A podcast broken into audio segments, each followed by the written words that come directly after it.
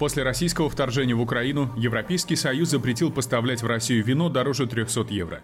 На фоне остальных санкций мера была скорее символической, ведь доля подобных вин на российском рынке составляла менее 1%. На деле оказалось, что редкие вина, цена которых превышает миллион рублей за бутылку, а то и несколько миллионов, то и дело привозят в Россию. А стоит за этим бизнесмен, приближенный к семье Путина. Добрый день, меня зовут Алексей Репик, я президент деловой России, основатель группы компании Airfarm, и я здесь для проекта.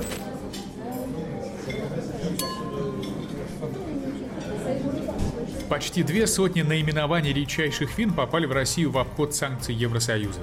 Может показаться, что это капля в море. Так и есть, но только если речь не идет об элитных винах. В данном случае такую партию можно назвать просто фантастической. Дело в том, что спрос на вина топовых виноделин многократно превышает предложение. За право купить такое вино идет настоящая борьба среди самых респектабельных дистрибьюторов всего мира. Стороннему покупателю просто откажут. Но компании Рятика, которая до этого к импорту элитного вина не имела никакого отношения, удалось невозможное. Рятико – это поставщик различных продуктов из Японии, в частности соусов, круп и макарон. Но в какой-то момент компания неожиданно переключилась на импорт ультрадорогой Бургундии.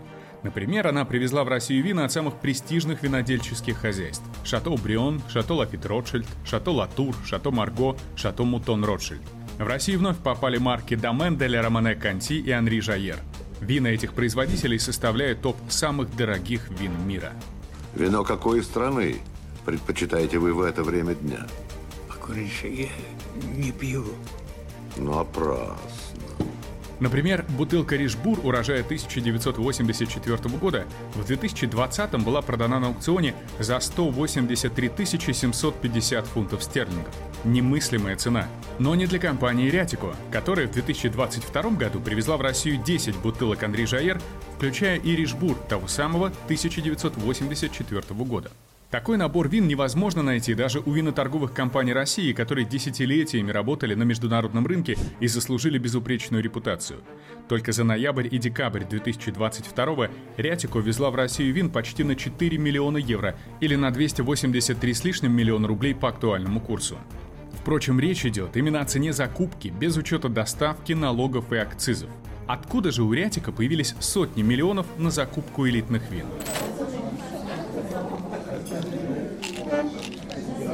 Владельцем Рятику является миллиардер Алексей Репик. Он занимает 64-ю строчку в российском списке Forbes с состоянием почти в полтора миллиарда долларов. Ему также принадлежит компания Airfarm, крупнейший фармацевтический производитель России, который живет в основном за счет госконтрактов. Плетение, плетение, плетение каких-то сложных конструкций манипуляции, паутины и так далее. В этом есть свой кайф. По подсчетам Headway Company, в первой половине 2021 года Airfarm заключила больше госконтрактов, чем любая другая компания, на 51 миллиард рублей. Это почти 13% всего объема госзакупок. Госконтракты компания Репика получает без конкурсов и конкурентов. Ее работой одно время даже заинтересовалась антимонопольная служба, но ход делу не дали. Вас поймали несколько человек с поддельными якобы какими-то с документами и печатями подставных компаний, которые участвовали в конкурсах вместе с У вами. меня Вы помните эту никого не историю? поймали. Вот ни у меня, ни в Airfarm, никого, нигде не поймали. Одной из причин такого успеха и неприкосновенности Репика может быть его близкое знакомство с семьей Владимира Путина. Я никогда не обсуждаю э, э, вопросов, связанных с моей семьей. Они не занимаются бизнесом и не, не занимаются политикой. Офшорной компании Репика принадлежит бизнес-джет, которым не раз пользовалась Екатерина Тихонова, младшая дочь Путина. А ее давняя подруга, ее заместитель в фонде «Иннопрактика» Наталья Попова, замужем за Кириллом Дмитриевым, который возглавляет Российский фонд прямых инвестиций, а фонд щедро инвестирует в бизнес Репика. Так, в 2020 году РФПИ и РФАРМ объявили о совместных инвестициях 4 миллиардов рублей в разработку и производство биотехнологических лекарственных средств и вакцин для борьбы с коронавирусом. Ушли некоторые компании с иностранным участием. Но для нас, для Беларуси, это что значит? Это значит, появились новые возможности. Открылись ниши.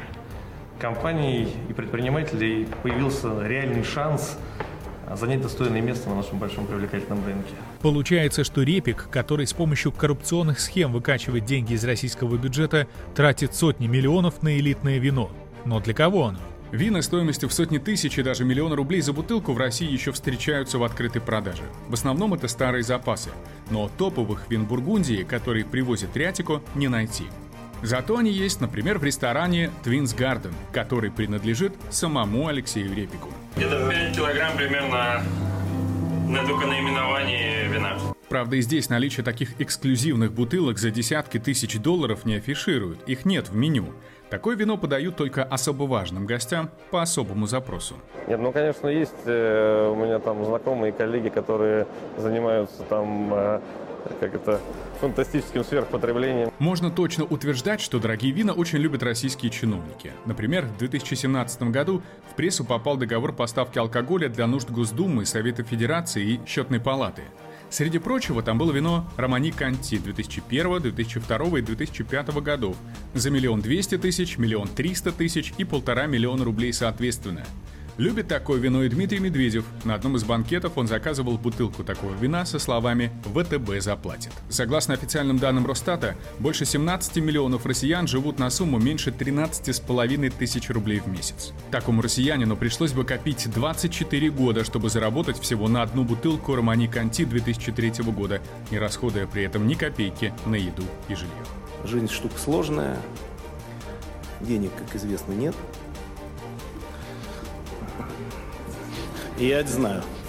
Присылайте ваши фото, видео и истории для публикации в черный ящик The Insider.